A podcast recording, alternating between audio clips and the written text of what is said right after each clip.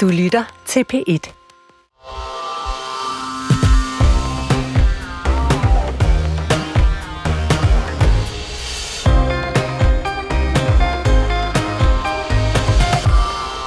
Deltagelse i seksuelle aktiviteter med børn, parentes personer under 18 år, parentes slut, er ikke tilladt. Fejlagtig opfattelse af et barns alder er ikke et forsvar. Sådan står der i Moderaternes Code of Conduct, punkt øh, 1,6, og derfor er folketingsmedlem Mike Fonseca nu fortid i partiet. Det står simpelthen sort på hvidt, at hvis man er politiker eller tillidsperson øh, i Moderaterne og er voksen, øh, så dyrker man ikke sex med børn.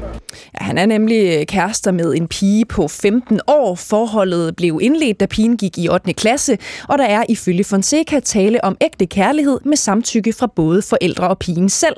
Men det stopper altså ikke den moderate, øh, moderate folketingsmedlemsgruppe fra at kalde Fonseca for klam og uværdig til Folketinget. Spørgsmålet i dagens pæt debat er, om de har ret, eller om det er unfair at blive moralsk udstødt, når man, så vidt vi ved, ikke har brudt loven. Og du skal være velkommen til at blande dig i dagens PET-debat. Du kan ringe ind til os på 70 21 19 19, eller sende en sms til øh, 12 12. Bare lige husk at skrive P1, øh, lav et mellemrum, og så send din øh, besked afsted. Jeg vil gerne spørge jer, må man være kærester med en på 15, og samtidig være voksen og sidde i øh, Folketinget? Mit navn det er Cecilie Lange, og det her det er P1 Debat.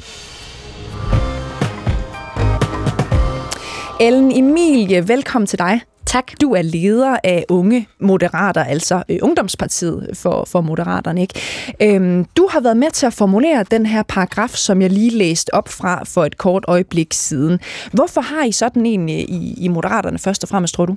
Vi har et øh, adfærdskodex i Moderaterne, fordi vi gerne vil være et moderne parti. Så det var et af grundbyggestenene, da vi startede projektet, det var at insistere på, at vi skal have et adfærdskodex, så alle ved, hvad de går ind til, så alle ved, hvad for en parti vi skal være, og så vi også kan håndhæve det, hvis der er så nogen, der ikke opfører sig ordentligt. Mm. Og bare med dine egne ord, altså hvorfor må man ikke være kærester med en på 15 og samtidig være med i Moderaterne, synes du?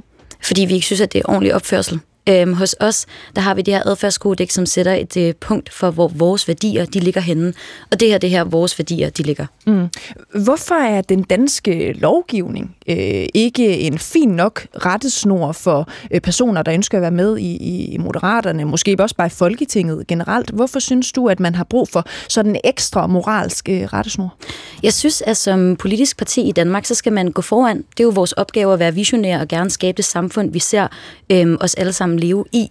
Og det er det, vi har prøvet at gøre i Moderaterne med det her adfærdskodex. Vi prøver at gå foran, vi prøver at vise, hvor vi synes, grænsen den skal gå i dansk politik, og vi synes ikke, at det her det er okay. Mm. Og som sagt, du har været med til at lave den her mm. specifikke øh, formulering, også de forskellige sådan, øh, undtagelser, der er der i, og, og så videre. Ikke? Vil du prøve, prøve lige at tage os med i den proces? Hvordan kan det være, I landede lige præcis øh, på den her formulering? Nu kan jeg lige læse op igen. Ikke? Øh, deltagelse i seksuelle aktiviteter med børn, personer under 18 år, er ikke tilladt. Fejlagtig opfattelse af et barns alder er ikke et, et forsvar. Hmm. Hvad var baggrunden for, at de fandt på den, lige præcis den, det her punkt? Jamen, der har været nogle sager i dansk politik tidligere, hvor der er nogle voksne mennesker, der har været sammen med nogle meget, meget, meget unge øh, piger blandt andet. Øhm, og derfor synes jeg, at den var virkelig vigtig at få med. Er det, er det sagen om Jeppe Kofod her, for eksempel? Du... Blandt, blandt andet. Og så øh, det med den fejlagtige opfattelse af barnets alder, det er jo for eksempel, hvis man er fuld eller til en fest, og hov, jeg kom ikke lige til at spørge, hun var 14 år gammel. Det er ikke et forsvar, for eksempel. Mm. Hvad var det for en proces at sidde og, og, at blive enige om, om lige præcis den her øh, paragraf? Det var faktisk lige den paragraf, den var ret nem, den var vi ikke så uenige om. Men det var en, det var en stor proces at lave det her adfærdskodex, og jeg var enormt taknemmelig for, at jeg blev taget ind i det rum og fik lov til at lave det, og kom med ideen omkring, at det ikke vigtigt, at det her det er noget, der bliver vedtaget på vores allerførste årsmøde sammen med vores vedtægter, og det var der opbakning til i ledelsen på det tidspunkt, øhm, og det blev også stemt igennem, men det var selvfølgelig en proces at blive enige om, hvor retningslinjen skal ligge, men jeg er meget stolt af, at vi har så stramt et adfærdskodex. Mm, og I er jo øh, gode ret til at lave lige præcis de retningslinjer, I har lyst til for, for moderaterne, hvad for nogle spilleregler man ligesom skal overholde for at være med der. Men jeg kan bare ikke lade være med at tænke på, Ellen Emilie, om, om der er et eller andet særligt ved jer, som har siddet og været med til at lave den her formulering, altså som gør, at I er ekstra kvalificeret til øh, moralsk at angive, hvor grænsen går i forhold til, hvem for eksempel man vil være kærester med eller have sex med? Ja, altså man kan sige, at det står frit for, om man har lyst til at melde sig ind i Moderaterne eller ej. Det man jo rent faktisk selv bestemme. Vi har sagt meget klart, at det er det her, der er vores adfærdskodex. Alle får det på forhånd. Alle er bevidste om, at vi har det. Ligesom rigtig mange virksomheder også har et adfærdskodex, sådan så man ved, hvad man går ind til. Det der, vi synes, at vores værdier er, og så er den bare ikke så meget længere end det. Nej. Og hvad er det, der gør, at øh, I er de bedste til ligesom at konkludere, hvad der moralsk er inden for skiven, når det handler om øh, private kærlighedsrelationer? Nu er det jo sådan, at politikere i dag jo ikke rigtig øh, både er øh, sig selv og politikere. Man er offentlig skue, når man er politiker, og derfor skal man også opføre sig ordentligt. Og jeg synes, vi har et ansvar som partier til også at have vores folketingsmedlemmer til ligesom at leve op til de her standarder. Og hvorfor skal du som, som medlem af Ungdomspartiet være med til at, at udforme andre retningslinjer, når der allerede er øh, sort på hvidt jo i grundloven, øh, hvornår det er lovligt at være mm. sammen øh, med et menneske, hvilket, hvilket, øh, hvilken alder det menneske så skal have? Jeg synes netop, jeg har et ansvar som ungdomspolitiker for min generation til rent faktisk at være med til at sætte de nye standarder for, hvad der er okay. Og det er også derfor, jeg synes, det er så fedt, at Moderaterne går foran, lige præcis når det kommer til sådan noget her. Okay. Claus Rieskær, velkommen til dig øh, ja. også.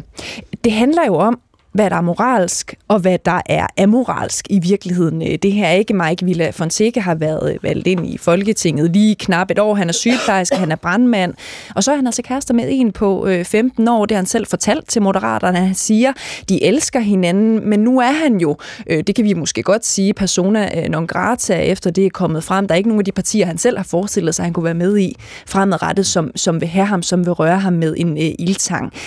Skal partiledelsen blande sig i, hvem der er kærester med hvem, og hvem der har sex med hvem, synes du? Det skal de jo være omstændigheder ikke normalt. Øh, der er ikke, jeg tror ikke, der er mange i befolkningen, der ikke øh, løfter på øjenbrynen og ryster lidt på hovedet, når man hører et medlem af en lovgivende forsamling har sex med en teenager. Altså, det er jo klart, at alle siger, hvad, hvad foregår der her? Men, men den her fyr her, han er altså, det er en 26-årig gut. 28, ja. Oh, ja. Det er jo, det, det er jo lige meget, Hold op, Claus. Okay. Ja, det er jo helt lige Han er en ung gut, der er blevet folketingsmedlem. Og han har svært ved åbenbart at skille mellem det, at han er en ung gut, og det, at han sidder i en lovgivende forsamling. Men hvem har så medansvar for det? Det synes jeg jo lidt, moderaterne har selv. Fordi når man sammensætter en kandidatliste til et valg, så bør man jo nok skille lidt til, om dem, der kommer på listen, om de har baggrund, om de har erfaring og politisk tæft og ved, hvordan man skal gebære sig. Det ved han jo helt indlysende, ikke? Så det, jeg vil sige, er, det er jo ikke ansvarsfrit for jer selv i Moderaterne, at I har sat ham på kandidatlisten. Når det så er sagt, så synes jeg til gengæld også, at når vi så ser på det her begivenhedsforløb med en ung gut, der er sammen med en ung pige, altså det sker hver dag i det her samfund. Det sker hver dag. Og der er ikke noget, der er ekstremt unaturligt i en teenagerpige, hvad han lidt ældre fyr. Der er, altså, det sker jo hver dag. Så øh, det, jeg er lidt ked af, er, at han, fordi han blander sine roller sammen som, sex, som, som ung og som folketingsmand, at han pludselig, når han kommer i problemer, skal smides ud på jul og stejle og svines til på den måde, han er blevet i samfundet. Det er jo ganske forfærdeligt, helt ærligt, at se på, hvordan han er blevet kørt igennem maskinen de sidste par dage. Mm. Den mand er selvfølgelig færdig politisk. Det var han sådan set fra starten, vil jeg gerne se under andre omstændigheder. Men øh, han er også færdig, eller han har mange problemer nu, med sit navn og sit omdømme, og at han skal køre sig frem. Og det synes jeg ikke er i orden. Ja, og jeg synes, det er forkert af medierne, at man bare ruller med og kører ham igennem maskinen. Herregud, som sagt, han, altså, men som folketingsmedlem er det upassende. Men det moralske i, at en ung fyr og en ung pige sammen, det, altså det er der ikke en diskussion omkring. Okay, lad os lige prøve... Det er både lovligt, og der er ikke noget umoralsk. Prøv at gribe fat i noget af det, du siger, øh, Claus Risk her. Du siger, det sker hver dag, at en, en, en teenage pige falder for, for en ældre fyr. Jeg taler ikke en gammel fyr, ikke, altså ikke så meget. Jeg taler om unge fyre. På, på 28, ikke? Ja. Altså, MF'er fra, fra Moderaterne har været ude og blandt andet kalde Mike Fonsecas handlinger for, for klamme. Han er også blevet anklaget for ja. øh, grooming det er ja, øh, altså, politiske jeg leder, altså, den her Monika politi- Rubin, lige to sekunder, Claus ja. Øh, Risk her, der har været ude og skrive det på Facebook. Ikke? Er det lige at tage den lidt for langt med, med, med de her ting, som er blevet sagt og gjort på baggrund af Mike Fonseca-sagen? Ja, altså den her politianmeldelse, det vil jeg meget gerne vide noget mere om. Lur mig, om ikke det er øh, Kreds, der står moderaterne nær, der har indgivet den anmeldelse. Det vil jeg gætte ja, det ved vi ikke noget om. Nej, jeg sagde bare, lur mig. Jeg sagde, jeg gerne vil se den. Jeg sagde ikke, jeg sagde, jeg sagde lur mig. Ja, du sagde lur mig. Godt, så jeg har taget et forbehold. Ja. Det kan godt være en anden. Mm. Så, men, øh, men essensen er i hvert fald, at øh, der ligger ikke i, i øh, altså, man, man bliver ikke klam, eller det er ikke upassende. Altså, hvis man bevæger sig rundt i, i Øh, nu står jeg altså i København og i Københavns natteliv og ser, hvad der sker der i weekenderne. Altså, det er jo helt normalt, at de relativt unge piger, de, de er sammen med nogle fyre, der er par 20 eller 20'erne. Så jeg tror ikke, vi skal... Der er ikke noget klamt i det, der finder Okay, sted. Se på deres aldersgruppe. Det, der er problemet, er, at han har gjort det som folketingsmedlem. Og så er det bare, at jeg siger, det skal jo ikke gøre, han skal smides igennem hakkemaskinen, fuldstændig smadres okay. hans personlige liv. Ellen Emilie, øh, er det rigtigt, hvad Claus Risk her siger her? Det er sådan set ikke øh, klamt, hvis man bare ser på, at det er en, øh, en fyr i slut 20'erne, og så, og så et barn på 15, der går vi ud fra at have en seksuel relation. Jeg synes, det er meget klamt. Øhm, og jeg er virkelig ked af, at du siger, at det sker hver dag, og det er da okay. Det er da på ingen måde okay. Det er da præcis den kultur, vi skal være med til at ændre. Det, det synes jeg er lidt vildt. At, nej, men, og det, nej, nej, må jeg ikke lige tage ud, må jeg lige tage ud, fordi i forhold til det her med mediemøllen, at hans mere Ja. bliver smidt igennem den, det synes jeg er faktisk helt okay. synes jeg ikke. Nej, Men det synes jeg, må jeg, det er må jeg, det. må jeg det Ellen færdig? Emilie, der, der taler, ja. Jeg synes, det er rigtig fedt, at Moderaterne ikke er et parti, der fejrer ting ind under gulvtæppet. Jeg synes, det er fedt, at vi siger til offentlig skue, prøv at høre, han har brudt vores adfærdskodex, det er ikke okay. Det er så, det, medierne så pensler det ud over hele byen, hvad der er okay eller ej. Det er jo kun godt, for det er med til at statuere et eksempel for min generation, okay. for hvad der er okay for de næste politikere. Altså, jeg ved ikke, hvor du kommer fra, og hvor du bor, og hvordan du er opvokset, det kan jeg ikke, øh, kan jeg ikke vurdere. Men jeg kan kun vurdere fra, hvor jeg er. Jeg er en stor by. Og jeg, be, jeg bevæger mig meget ud i byen, og jeg er meget i bylivet, og jeg kan jo se, hvad der foregår. Det er jo helt, altså... Bare fordi du kan se, hvad der foregår, Jamen, betyder det jo ikke, det er jo okay. helt, når, det her, det er jo ikke anormalt, eller aparte, eller klamt på nogen måde. Du ser tonsvis af piger i gymnasiet, der øh, fisker fyre, der er ude af gymnasiet. Det er jo heller ikke anormalt, at unge drikker hjernen ud, men derfor er det jo ikke Nej, jeg sundt. taler ikke om, Okay. okay. jeg taler slet ikke alkohol her. Jeg taler om, de unge er ret Godt. søgende. Godt. De er ret opportunistiske seksuelt set. Så lad os altså og det for synes guds skyld... du øh, ikke er klamt, og det synes Nej, du men jeg er siger klamt, bare, øh, sådan er Ellen Emilie. tiden. Det er Ja, nu er det mig, der er den yngste Sådan er tiden, siger jeg bare. Jeg, jeg tager ikke stilling til egentlig. det er fint. Jeg siger, Nu at tiden bare- er sådan. Det er mange mennesker, I putter den sorte gryde med det Yes, og nu synspunkt. giver jeg lige ordet til Pia Kærsgaard, fordi du siger faktisk, at du synes heller ikke, det er i orden. Øh, øh, øh, en ting er, at du tager afstand fra det, som Ja, det Mike jeg. Fonseca øh, ja. har, har gjort, det at han er kærester med en 15-årig, men du synes ikke, det er i orden, den øh, maskine, han har været igennem. Nej, men prøv at høre, det er jo helt tydeligt, hvad det er, der foregår. Altså først og fremmest, så er det fuldstændig utilladeligt, det han er ude i. Det er jeg meget, meget enig i, og det er så dumt, øh, og jeg er faktisk også ked af det, fordi jeg synes, det er en af mange sager, som gør, at øh, folk bliver bare så trætte af politikere, og det er jeg meget bekymret i forhold til. Øh, og øh, jeg synes også, at, at Lars Løkke har et kæmpe ansvar i det her. Altså, det er jo ikke den første sag inden for Moderaterne. Man kalder det sådan Det må lidt, man sige øh, nej til. Ja. klovnebussen, ikke? Øh, men øh, men øh, nu til denne her sag, og der må jeg så bare sige, det er utilladeligt. Jeg bryder mig ikke om det. Jeg synes, at øh, det er rigtig, rigtig skidt, det her, han har lavet, og jeg forstår ikke, fordi på et eller andet sted synes jeg, han har virket så naiv også i forhold til det, når han har stået der den første aften på tv, og bare synes, som om han synes, at det var helt i orden, og det er det selvfølgelig ikke. Men når det er sagt, så kan hver jo se, hvad der er, der foregår. Altså det, der sker nu, det er, at han skal piskes, mobbes ud af Folketinget. Og det er helt tydeligt. Altså, han bliver beskyldt for grooming, så tager man det lidt tilbage, men Lars Lykke siger voldtægt. Det må vel være nogenlunde det samme. Han er en klam fætter, og så videre.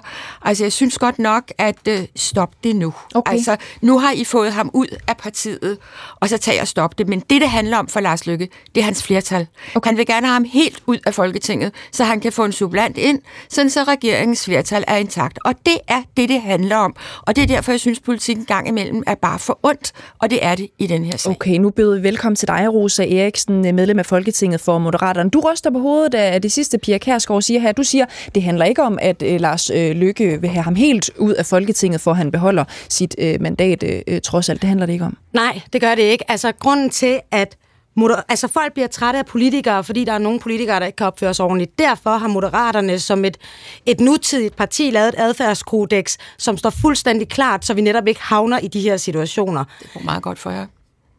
Jamen, og prøv her. Hvem kan se ud i fremtiden?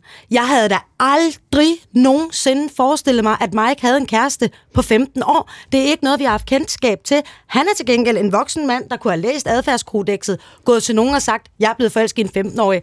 Hvad gør vi?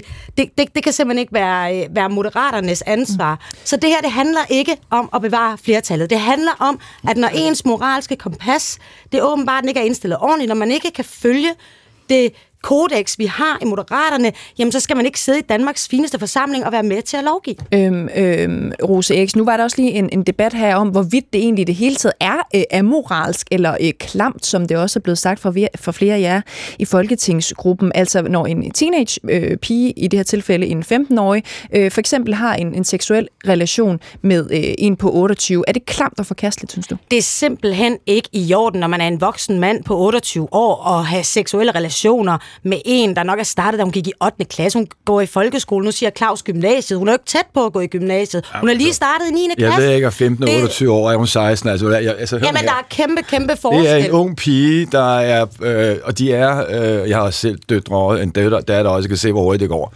Hør, de er enormt langt fremme i skoene, og man skal opføre sig ordentligt, og derfor, det er jo upassende, at et folketingsmedlem går i seng med en ung pige, det siger jo sig selv. Yes. Men jeg, jeg, jeg vil gerne have skilt den ad, Ja. for det er ikke det med, at han er røget ud af politik, det skal han.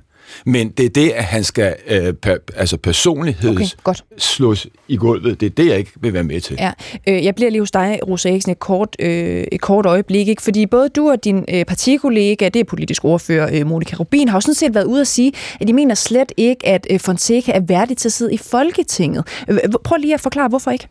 Altså, når vi snakker om det her med at være værdig, det er, der jo, det er, jo, det er jo en grundlovs, altså der er jo en ret for det, og det, øh, det, det er der er en lov for, så det kan jeg ikke sige. Jeg kan sige, at, at jeg ikke kan se, at han har gang inde på Christiansborg. Han, øh, for det første, så vil han også smadre sig selv.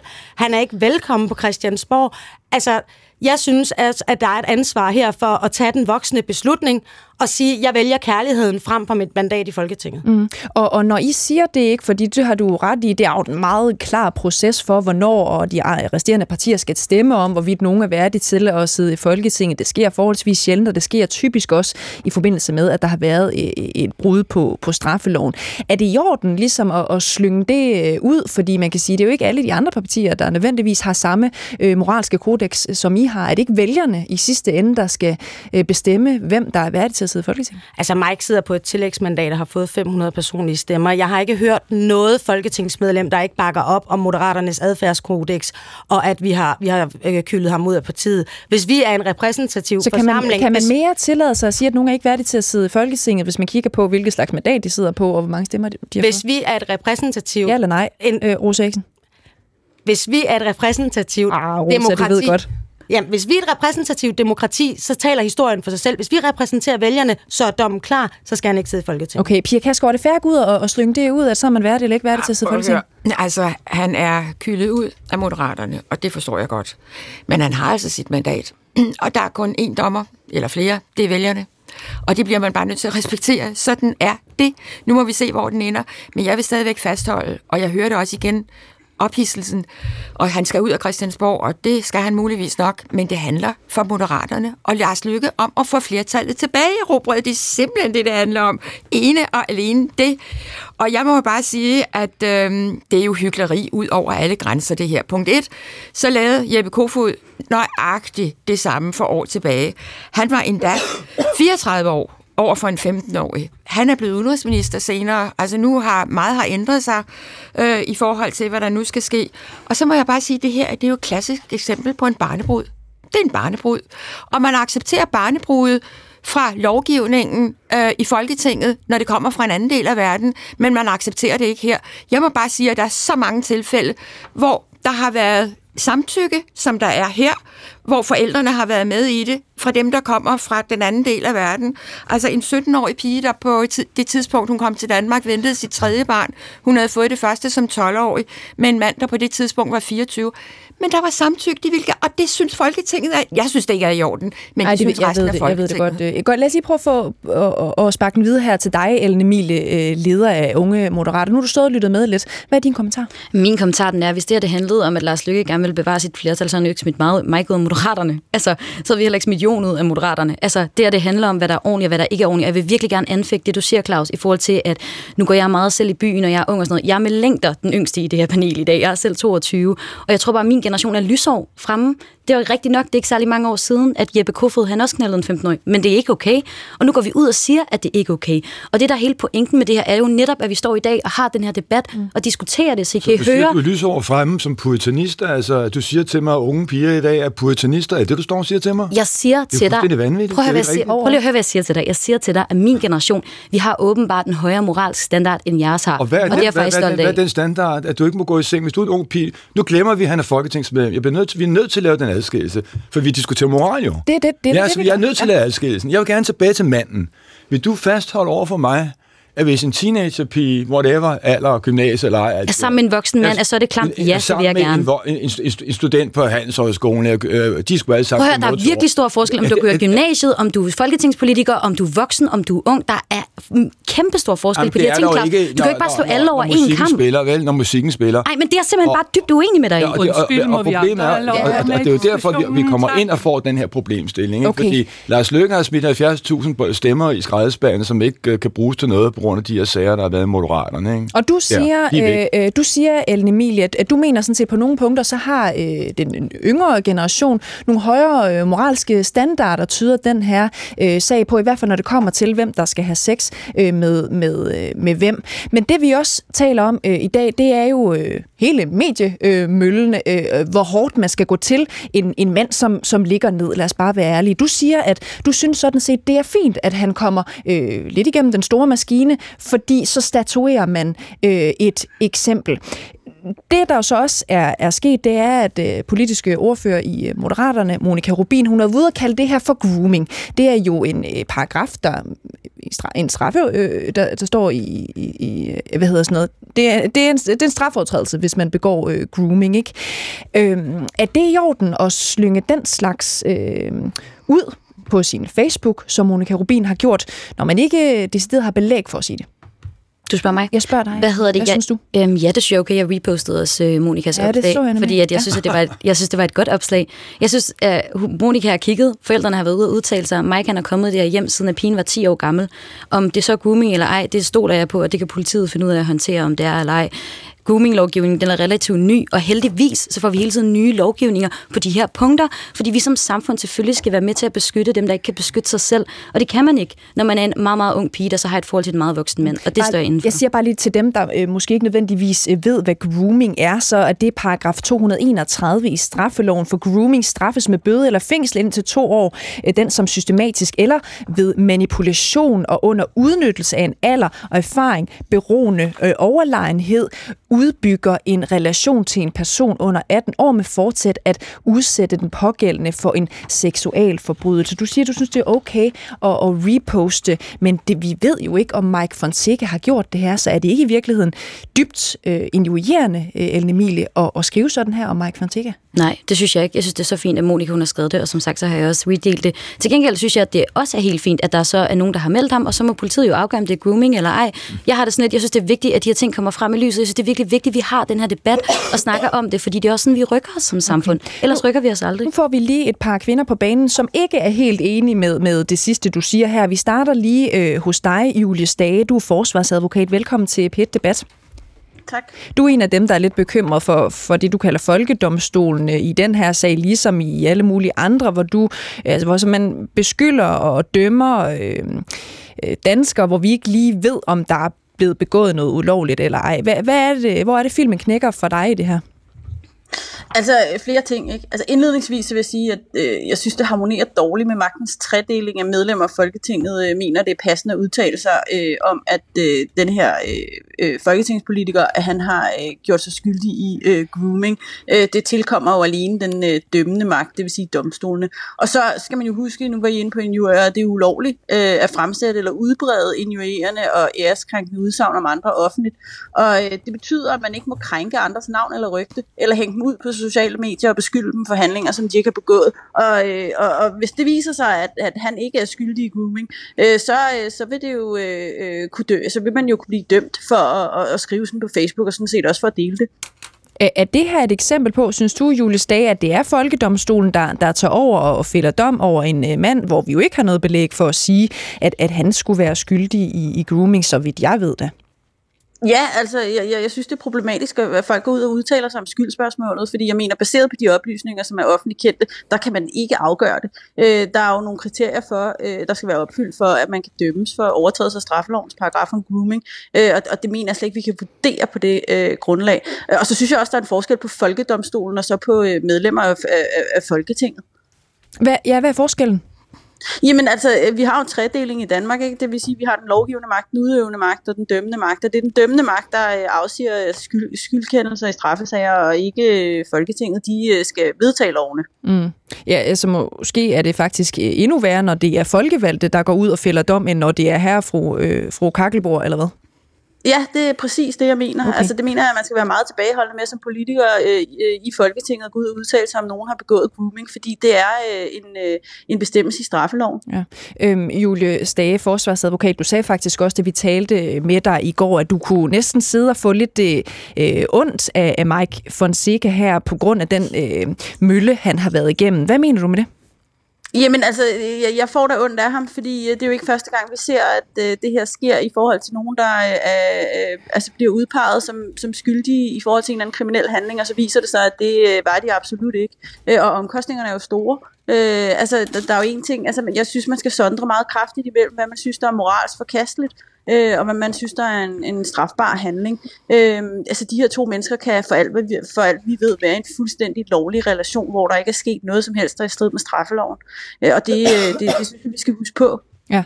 Øh, velkommen til dig, Marianne Stisen. Tak. Tak. Du er forfatter, så er du stifter af den forening, der hedder ja. medstifter, undskyld, af den forening, der hedder Ord mod Ord. Den går jo ud på at kæmpe for mænds øh, retssikkerhed, mm. øh, for eksempel i forbindelse med voldtægts- eller krænkelsesager. Ikke? Ja.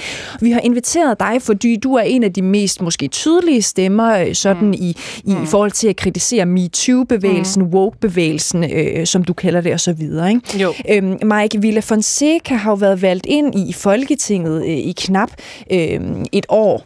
Hvad synes du om den øh, dom, der nu er fældet, i hvert fald blandt mange danskere, og måske også mange folketingsmedlemmer? Det skal jeg simpelthen sige, dig ret kort. Øh, det får mig simpelthen til at tænke på øh, det iranske moralpoliti. Jeg synes, vi er på vej ud i sådan en form for øh, sekulær øh, sharia-lovgivning, øh, hvor øh, de her evindelige adfærdskodexer, øh, og adfærdsreglementer øh, bliver hævet op, øh, som om de nærmest skal have status af sådan en eller anden form for øh, parallel grundlov. Det er jo fuldstændig forkert. Vi har jo en lovgivning, som Julie Stage er inde på, som øh, tydeligt og klart definerer, hvad der er lovligt og hvad der er ulovligt så er det så blevet vildt populært her i disse tider med alle de her adfærdsreglementer, I har dem selv. Øh, jeg er ikke fan af dem. Jeg synes, de øh, appellerer til noget af det mest øh, smålige og øh, grimme i os mennesker, øh, hvor vi ikke kan give hinanden plads til og frihed til at leve vores liv, som vi vil, inden for, for lovens rammer selvfølgelig. Jeg synes, det får os til at optræde sådan nedkært, tyrannisk, rethaverisk i forhold til alle andre. Bare sidder og vogter over, hvornår sætter din lille tog forkert. Men når det nu skal være, så vil jeg da opfordre moderaterne til at overholde deres eget adfærdsreglement, øh, hvor der i øh, punkt 1.5 står, at man ikke må udøve chikane øh, mod andre. Man må ikke udstøde dem, man må ikke isolere dem fra fællesskabet, man må ikke ramme dem på deres menneskelige værdighed. Hvis ikke det det, I har gjort. I kunne jo bare have gået ud og sagt, øh, han har brudt vores adfærdskodex, bum, ud af partiet, mm. færdig, fordi det har vi nu altså mm. øh, hvor, engang hvor vedtaget. Ja. Men øh, I, I, I har behov for at gå ud og svine ham til og kalde ham klam. Helt ærligt, hvordan tror I egentlig, hans sikkert utrolig søde øh, kæreste har det efter den omgang? Hun er jo inddraget okay. i den her klamhedsbeskrivelse. Jeg synes simpelthen, det er så menneskeligt grimt, øh, okay. øh, det I har øh, gang i med at skulle pålægge alle mulige tak, andre Maria. mennesker nogle bestemte øh, moralkodex, som er jeres subjektiv og fredvær med det. Men jeg har tak, lov Marianne at have mit eget, for vi lever stadigvæk ja. i et frit land. Tak, øh, Marianne Stisen. Det skal I have lov til at svare på, sådan set både Rosa Eriksen, synes jeg, og, og Ellen Emilie. Forstår du, øh, at, man, at man kan øh, have den her anke mod jer, de måske ikke engang selv lever op til jeres code of conduct ved måske at tale øh, lige bisset nok til, til en mand, som i forvejen ligger ned? Jamen, jeg vil gerne starte, Marianne. Jeg synes, MeToo-bevægelsen noget af det bedste, der er sket for min generation overhovedet. Den er med til at sætte en ny standard for, hvad der er okay, og hvordan vi behandler hinanden på en arbejdsplads. Vi har simpelthen haft den mest rådende kultur nogensinde, også i dansk politik. Det vil vi ved at gøre op med nu. Kan være slynge ud. Ja. Altså, Tak, jeg har tak. endnu ikke tak. hørt noget som helst Hov, hov, øh, hov. belæg eller dokumentation. Jeg har altså siddet det på er. Christiansborg i 40 år. Jeg gider simpelthen ikke høre på det pis rent død sagt. Hvad er, det Altså, hold nu op. hvad er det for noget pis? Jamen, altså, ja, vi bliver så dårlige alle sammen. Der er så mange problemer, og jeg ved ikke hvad. Hold nu op. Altså, jeg synes, tænk at leve i jeres unge verden. Hvor må det egentlig være forfærdeligt? Det er faktisk Hvor ret ser fantastisk, jeg alle sige. steder. Lad Jamen, jeg synes, prøve, det er grotesk. Yes, lad os lige prøve Vi at ser komme ikke nogen spøgelser. På, Jo, det her det er noget, der rent faktisk sker hvad? hele Ja, tiden. Nu skal jeg lige igennem, ikke? Emilie, det er dig, der har ordet, og det er dig, der skal prøve lige at, altså. at sætte nogle øh, ord på. Det er så om. I selv kommer til at overtræde jeres code of conduct, når I går så forholdsvis hårdt retorisk til Mike Fonseca, som den her sag handler om. Det synes jeg ikke, at vi gør. Og jeg synes, at medierne også spiller en stor rolle i, hvor meget de puster den her sag op. Og det synes jeg, jeg alt jeg står ret til, fordi den har enormt stor interesse, fordi det er noget, danskerne Det er gerne vil selv, diskutere. Det er, En af lige- prøv nu at lade mig gangen, en af tale ud. Danskerne vil virkelig gerne selv diskutere det her, fordi det ligger os rigtig meget på sinde, især i min generation. Vi vil rigtig gerne have en debat om, hvor vigtigt det er, at vi rykker vores samfund, og det er det MeToo har været med til, og det synes jeg er mega fantastisk. Åse Eriksen, du skal også lige have lov til at svare på øh, øh, jeg er helt- kritikken. ja. Moderaterne er du Jeg- medlem af. Jeg er helt enig i, at vi lever i et frit land. Og Tak. i den her, den, i den her. Ikke hvis jeg må tale ud, lige præcis i den her sag, der er Mike en voksen mand. Han så adfærdskodexet, han sagde det i orden, han valgte at bryde det. Det havde konsekvenser. Det er sådan, det er at leve i et frit land. Vi er et parti. Det vi laver... det er nej, stop med at afbryde. Det går ikke, hvis vi laver, afbryder. Vi laver vores adfærdskodex i Moderaterne, fordi at vi taler med unge moderater. Vi har taget bes- besøg af MeToo-bevægelsen. Vi vil gerne beskytte alle i vores parti mod seksuelle krænkelser og lignende. Så derfor lavalder 15 har, hold, derfor har vi lavet det adfærdskodex, og Mike han tog konsekvensen. Og det er så langt, så godt, øh, Rosa Eriksen. Men Marianne Stisens øh, kritik øh, går jo på, at hun sådan set synes, I selv er kommet til at bryde jeres code of øh, conduct ved at udstøde, øh, chikanere Mike Fonseca med den retorik, I har lagt Ja, hvem for skal dagen. smides Ikke? ud af partiet for det, for eksempel? Der er ikke nogen, der skal, der skal smides ud af vores parti. Jeg er meget Jeg enig vi i... Nej, enige. jeg, vi kan ikke debattere, hvis Nej. du bliver ved med at afbryde mig. Altså, vi har, vi har selvfølgelig alle sammen et ansvar her, og jeg håber virkelig, at Mike han bliver helt rask. Jeg håber, der er nogen, der tager sig af den her 15-årige pige, for det her, det er ikke sjovt. Men det er jo ikke sådan så, at folketingsmedlemmerne selv ringer alle medierne op. Jeg kan love dig for, vi er blevet kontaktet dag og nat konstant. Min telefon har bimlet og bamlet. Der ligger et massivt pres, når man går ind øh, til, til, til, hvad det nu hedder... Øh, gruppemøde. Altså, medierne har et ansvar, vi har et ansvar, ja. Okay, Rosa Eriksen, du, du nævnte lige, lagde jeg mærke til, at du håber, Mike Fonseca bliver rask. Selvfølgelig. Tror du, han er øh, syg? Jeg, jamen det, altså, det er jo et rigtig godt spørgsmål. Det har Mike selv sagt. Han har, så vidt jeg er orienteret, er han kommet med en lægeerklæring, så er manden jo syg. Ja. og jeg håber inderligt, at han får det bedre og kommer helt ud på den anden side. Det her har jo også øh, med det her trigget debatten, der, der, der handler om, hvorvidt øh, folketingsmedlemmer må øh, tage række en, en sygemelding, når de er presset, og, og der hænger en, en lortesag øh, over hovedet på dem. Giver det her anledning til, at vi skal tale om den øh, ret, Ellen Emilie? Jamen nu er det jo sådan, at lovgivningen den blev faktisk strammet efter Morten Østergaard-sagen, så nu skal et folketingsmedlem indgive en lægeerklæring, hvis de er blevet syge. Problemet er bare, at det skal en løsgænger ikke. Nej. Men det har Mike stadig gjort til Søren Gade, og Søren Gade har også været ude og udtale sig, at han gerne vil have strammet den her regel. Okay, lad os lige prøve at tage en runde her, for der er flere forskellige kommentarer. Vi starter lige hos dig, Pia Kærsgaard fra Dansk Folkeparti, og så kommer vi videre. Ikke? Det er fint med at skulle indgive en lægeerklæring, det synes jeg, og jeg har faktisk foreslået, at øh, det bliver fast for løsgængere, som der jo kommer en del af, eller er en del af, at hvis man går ned på en eller anden måde med sygdom, så skal man indgive den lægeerklæring til Folketingets formand. Det må han så påtage sig, når der ikke er et parti, hvor gruppeformanden kan gøre det. Men jeg bliver bare nødt til at sige i den her debat, altså jeg synes, den bliver værre og værre, og jeg synes virkelig, I selv har medvirket til, at medierne ringer til jer. Det kan jeg da godt forstå, når man taler om grooming, og I skændes i gruppen, om det er grooming. Det, er, det kan man ikke beskylde andre for, medmindre at der er en reel grund til at gøre det. Man kan heller ikke, som Lars Lykke sagde faktisk, at der, det reelt var at betragte som voldtægt. Jeg har det ikke hørt det der, Pia Kærsgaard, så den står jeg. lige for egen Jamen, regning det, indtil det, videre. Det må ikke? den også gerne gøre. Det er også ulovligt at begå voldtægt. Altså, jeg synes, jeg er helt enig i, at partiet må tage en beslutning. Du skal ud af partiet. Men så må den også stoppe.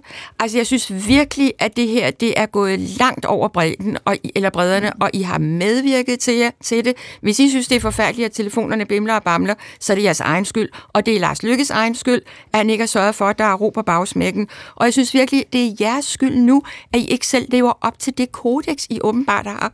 Hvor I skal være, hvor der også står, at I skal være så gode ved hinanden og rare ved hinanden. Det er I ikke i denne her sag. Øh, nu, bliver vi bare nu, nu vil jeg godt lige spørge øh, jer, som står her, det kan lytterne jo ikke vide, men I står her til venstre for mig i, i lokalet, som, som synes, at, at moderaterne måske har, har lagt øh, baren for højt, når det kommer til at skulle bestemme over folks øh, øh, etik og moral, og, og dernæst også går lige lovligt hårdt øh, til dem, når de så øh, er blevet smidt ud øh, af partiet. Ikke? Men jeg vil godt spørge jer, hvorfor er det ikke øh, moderaternes øh, fuldstændig eget, klare, frie valg, hvilke rammer de vil lægge for dem, som er med i partiet, og måske, som Ellen Emilie siger, ønsker at gøre noget, øh, der godt for unge øh, kvinder, øh, piger på 15 år i Danmark, så de ikke risikerer at blive presset til for eksempel at indgå i, i et forhold med, med ældre mænd. Marianne Stisen, vil du ikke svare på det? Jo. Øhm, altså, moderaterne må da gøre fuldstændig, som moderaterne selv vil. Det er ikke min opgave at blande mig i det. øh, men øh, hvad hedder det? derfor kan jeg jo godt øh, have en mening om det, og jeg vil i hvert fald hammer en tyk pæl ned igennem det der med, øh, at det er også, I taler på hele den unge generations vegne. Det gør I ikke. Jeg har været øh, universitetslærer i 25 år. Jeg har fulgt den her udvikling. Jeg har fulgt, hvordan den udviklede sig mere og mere tyrannisk, så alle, der ikke var med på denne her øh, bølge, Siger først du, at MeToo og så woke, var de enige de, med dig, de turde ikke, Marianne de turde, de turde ikke sige det. Ja, Var og det de kom de og sagde til mig. De kom og sagde Så til mig, at de, de- følte sig totalt på- på KU, trynet af nogle ganske få. Ja, Ja. det siger jeg. Ja. Og derfor så ved jeg... Hvor ved du at- det fra, ja? Ja, erfaring, fordi jeg har gået rundt og været lærer for lige præcis nogen i Emilies aldersgruppe i 25 år. Så kom de og sagde til dig, at vi er faktisk Ja. enige med dig, Ja. Marianne Stisen. Hvor mange og sagde at det? de turde ikke sige det, fordi at så går den der udskamnings, øh, tyranniske udskamningsmekanisme i gang, og det øh, nye iranske moralpoliti begynder at, at trække folk ud og stille dem op på hjul og stejle, øh, som Claus siger. Okay. Øh, det, det er jo øh, en, en, en, en form for parallel lovgivning, vi er ved at udvikle i vores demokrati, og det bliver vi simpelthen nødt til at Men du, have Marianne stoppet. Stisen, du sagde også lige, at du synes, det står moderaterne frit for sådan set at formulere de øh, regler, de vil have internt i, i partiet. Så hvordan kan man mene begge dele?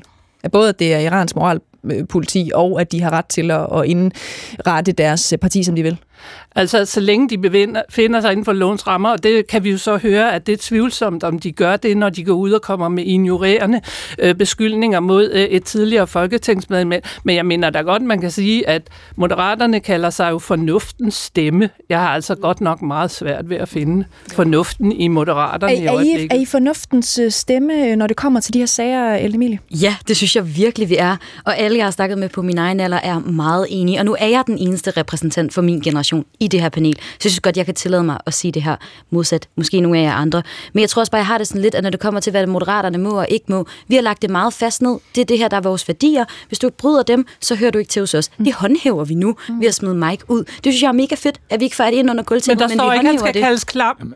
Nej, og lad os lige prøve at gribe fat i det, Rosa Eriksen. Det står fordi- ikke i noget moralkodex. Tak, Så Marianne Stisen. hvorfor? Ja, tak, Marianne Stisen. Det er Og så, chikane. øhm, Det er brud på jeres egen Marianne regler. Stisen, nu tager jeg lige øh, ordet her, fordi Rosa Eriksen skal lige have lov til øh, at svare. Er I gået for langt, når I er kommet til at kalde ham øh, klamme Mike, øh, potentielt øh, groomer, øh, ikke værdig til at sidde øh, i Folketinget? Er I gået for langt? I opslaget, der skriver Monika ikke klamme Mike. Hun siger, at hun hører folk sige klamme Mike. Okay. Det er nummer et. Nummer to, så skal vi skille det her ad. Vi kan ikke sige både og. Moderaterne er et fællesskab, der er bygget på fornuft. Vi er en gruppe mennesker, der har en politisk vision. Vi er gået sammen. Vi har lavet et adfærdskodex. På helt demokratisk vis har vi valgt at gennemføre det. Det her, det er en sindssyg, ubehagelig sag. Lars, han stod på, øh, på tv i fredags og fortalte om, hvordan han faktisk har prøvet at følge manden ud af døren. Stille og roligt. Det tog manden ikke imod. Han handlede på egen regning. Så, så blæste det hele op. Mike er en voksen mand. Og det tænker jeg, at hvis man går ind for frihed, kommer man også ind for, at Mike er en voksen mand. Han kunne have sagt, nej, jeg kan ikke gå ind for det her adfærdskodex. Det kan ikke være mit problem. Nej, men, men Rosa Eriksen, det jeg spurgte om, det var, om I er gået for langt, når det kommer til at, at kalde ham sådan lidt bisset ting på baggrund. På bagkant, undskyld. Jamen, prøv at, vi har, vi har antydet, da vi, for får, da vi får at vide, at han har kendt pigen siden, at hun var 10 år, at det kan ligne grooming. Det er det, vi har sagt. Monika har fortalt, eller har sagt, at ude i uh, befolkningen er der folk, det er så der, vildt. er der folk, der, der hensyder til ham som klamme Mike. Hvis man åbner Twitter, hvis man åbner aviserne, så kan man se, hvad folk de kommenterer. Folkedomstolen, om man er for den eller ej, har talt. Jeg er sindssygt stolt af at være en del af et parti, hvor vi går yderligere en lovgivning for at beskytte unge kvinder, der måske står i noget, de ikke har lyst til.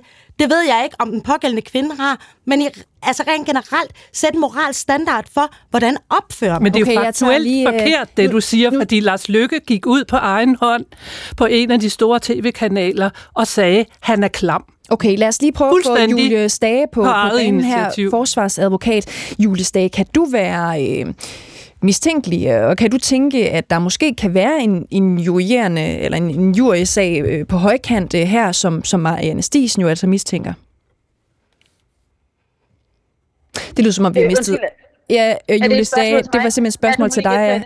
Jeg, jeg spørger dig, om du kan øh, være bekymret for, om der er en injuriesag på, på højkant øh, i forbindelse med de ting, der er blevet sagt fra Moderaternes folketingsgruppe.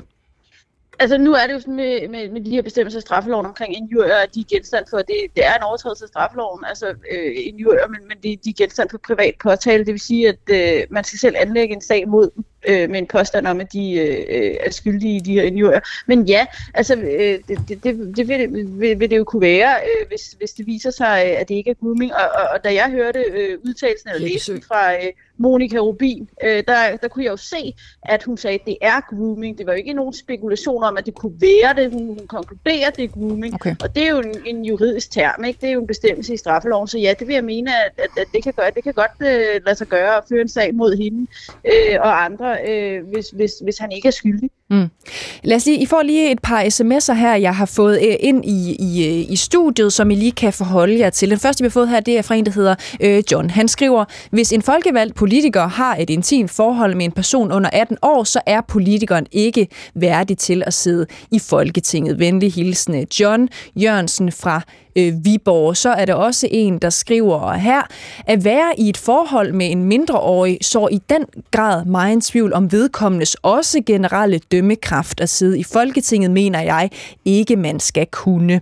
Så er der også en Karsten her, der skriver, hvis det virkelig er ægte kærlighed, som han hævder, og det sker med pigens forældres accept, og det ikke er ulovligt, hvorfor i alverden mener nogen så, at det er forkasteligt? Jeg forstår det simpelthen øh, ikke. Med venlig hilsen, øh, Carsten Frederiksen. Det kan være, at du vil svare på det, øh, Ellen Emilie, altså det, den besked, der er kommet fra Carsten her. Jeg synes, Carsten siger det meget fint i sin egen besked. Han siger, når der er samtykke for pigens forældre, så understreger han jo også, at hun er et barn. Og derfor er det ikke okay.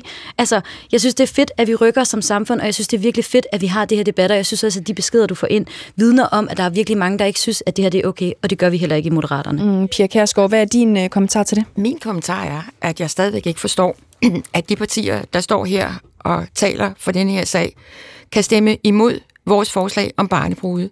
I er fuldstændig ligeglade, når bare det kommer fra den anden ende af verden. Når der er en dansker, der gør det, så går I harnisk, og så kommer der alt det her. Vi har haft sagen om barnebrude. Det er nøjagtigt det samme. Der er samtykke. Man taler med dem, og pigen siger, hun vil rigtig gerne. Det er slet ikke sikkert, at hun vil.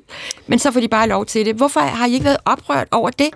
Altså, det, det er for mig hyggeleri af værste skuffe. Godt, øh, Claus øh, Riska, du skal også lige have ja, ordet. Du har altså- stået med fingrene op i, Det, det, i ja. tid. Der er ingen, der er uenig i, at medlem af vores lovgivende forsamling ikke skal gå og knalde teenager. Okay, det er alle enige i. Ergo er han ikke egnet som politiker. Ansvaret for, at han overhovedet er kommet ind som politiker, ligger hos det parti, der har opstillet ham. Ja. Det parti kan så have nogle regler, som de fuldt lovligt har lov til at bruge, når de smider medlemmer ud af deres forening. Det er jura, det her. Det er der ingen problemer i. Hvor, så, så er de af med ham. Han burde aldrig have været der i starten, og så er han væk. Så kommer vi til den anden del af diskussionen. Det er, hvad er det, han har gjort, og hvordan skal han dømmes for det i det offentlige rum, og hvordan skal han forfølges på den konto? Og det er jo der, at kæden er sprunget fuldstændig af. Og der vil jeg så tilføje, og det mener jeg vildt alvorligt. Jeg synes simpelthen, nu står vi og taler Moderaternes ansvar og alle mulige, jeg synes, at I i medierne simpelthen ikke lever op, synes jeg, til kritisk indstilling og ansvar. Det er sgu ikke i orden i min verden, at når bare man øh, visker ordet straffesag og grooming og sådan noget, så kaster alle tv, radio, alle platforme bullerløs. Der er, I stedet for journalister, der er ansvarlige, sætter sig ned, kritisk og går ind og siger, hvem rejser den historie? Mm. Hvad er indholdet i det her? Jeg synes ikke, at vores presse er deres navn værdig efterhånden. Nej. Det så vi også i FE-sagen. Vi har set det i Messersmith-sagen, hvor man i syv år kørt med en mand igennem kødhakkeren. Mm. Vi så Jeg det i Brikstofte-sagen. Vi, så det i, i, vi så det i Glistrup-sagen. Altså, pressen må være meget mere kritisk over for magthavere, når de bruger øh, kritik og straffelov. Ja, jeg kan lige tilføje også bare lige for at kreditere til øh, TV2, at det er dem, der erfarer, at den her øh, injuriesag, øh, eller undskyld, grooming-sag skulle være indledt øh, mod øh, Mike Fonseca. Vi har ikke viden om, hvem der har, øh, hvem der har anmeldt. Øh, Rosa Eriksen, hvor, i hvor høj grad synes du, det er Lars Lykkes øh, ansvar, øh, at der har været så mange møgsager i Moderaterne? Man kan ikke gå ud og forudse, at øh, en 28-årig mand øh, vælger at have sex med en 15-årig pige. Vi har et helt klart adfærdskodex, der siger, man Det ved du jo ikke, om de har haft. Ja, det, vi går ud fra, at han har haft en seksuel relation Det er jo noget en. andet. I hvert fald har Mike Fonseca selv øh, øh erkendt, at han har brudt... Øh, Adfærdskodexet, og det er enormt stolt af, vi har. Vi har der står seksuel relation øh, ja. i det. Jeg siger lige her til sidst, at jeg har ragt ud til Mike Fonseca, selvfølgelig inviteret ham til øh, programmet. Jeg har også ragt ud til Monika Rubin, som desværre ikke havde mulighed for at være med. Jeg har ikke hørt tilbage fra Mike Fonseca. I, kære gæster, skal have stort tak for, at I deltog i dagens debat. Nu er det tid til en radiovis. Klokken er 13.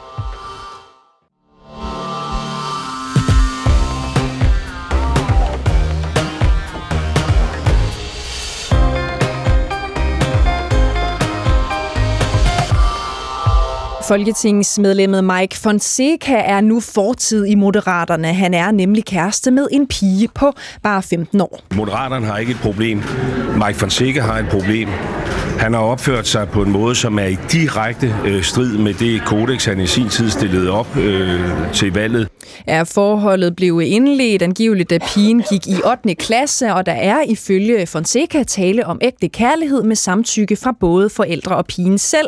Men det stopper ikke moderate folketingsmedlemmer og Ungdomspartiet fra at kalde Fonsecas handlinger for klamme. Sagen om øh, Fonseca er bare en skandale ud af mange. Der var sagen om Jon Steffensen, der skrev upassende øh, beskeder til en, øh, en fra Ungdomspartiet, blev anklaget for magtmisbrug af en række skuespillere for at have lavet en falsk underskrift. Der var sagen om Nana V. Godfredsen, der ifølge 24 og Radio 4 har haft råd i bilagene i sin retshjælpsorganisation Gadejuristen. Så var der sagen om Tobias Grotkær Elmstrøm, der tre gange har fået bødestraffe i advokatnævnet. Så var der sagen om Jeppe Sø, der gennem en årrække har omtalt navngivende kvinder på slibrige måder og været involveret i en stribe tvangsopløste og konkursramte firmaer, og så var der Christian Klarskov, der efterlod sit øh, mandat, da det kom frem, at hans øh, erhvervskarriere var mindre succesrig, end han havde givet udtryk for. Lars Trier Mogensen, velkommen til dig. Tak skal du have. Du er politisk kommentator, du er også radiovært her på Danmarks Radio. Øh, du har tidligere kaldt Moderaterne for en klovnebus, som man ikke kan basere et flertal på. Mener du stadig det? Ja, og jeg synes jo, at den meget sådan, kan man sige, tragikomiske udvikling, der har været for partiet siden da, har bekræftet det. Og det skyldes jo, at det var et parti, Lars Løkke stod helt alene forsøgte i lang tid at rekruttere folk fra Venstre. Den eneste, han kunne få med, det var Jakob Engel Schmidt, som i dag er kulturminister, men som dengang var mest kendt for at være blevet taget med kokain i blodet, øh, da han var ude at køre i bil. Det var i det hele taget et, et sammenrend også af chancerytter og folk, der ligesom, kan man sige, måske har haft svært ved at gøre karriere andre steder.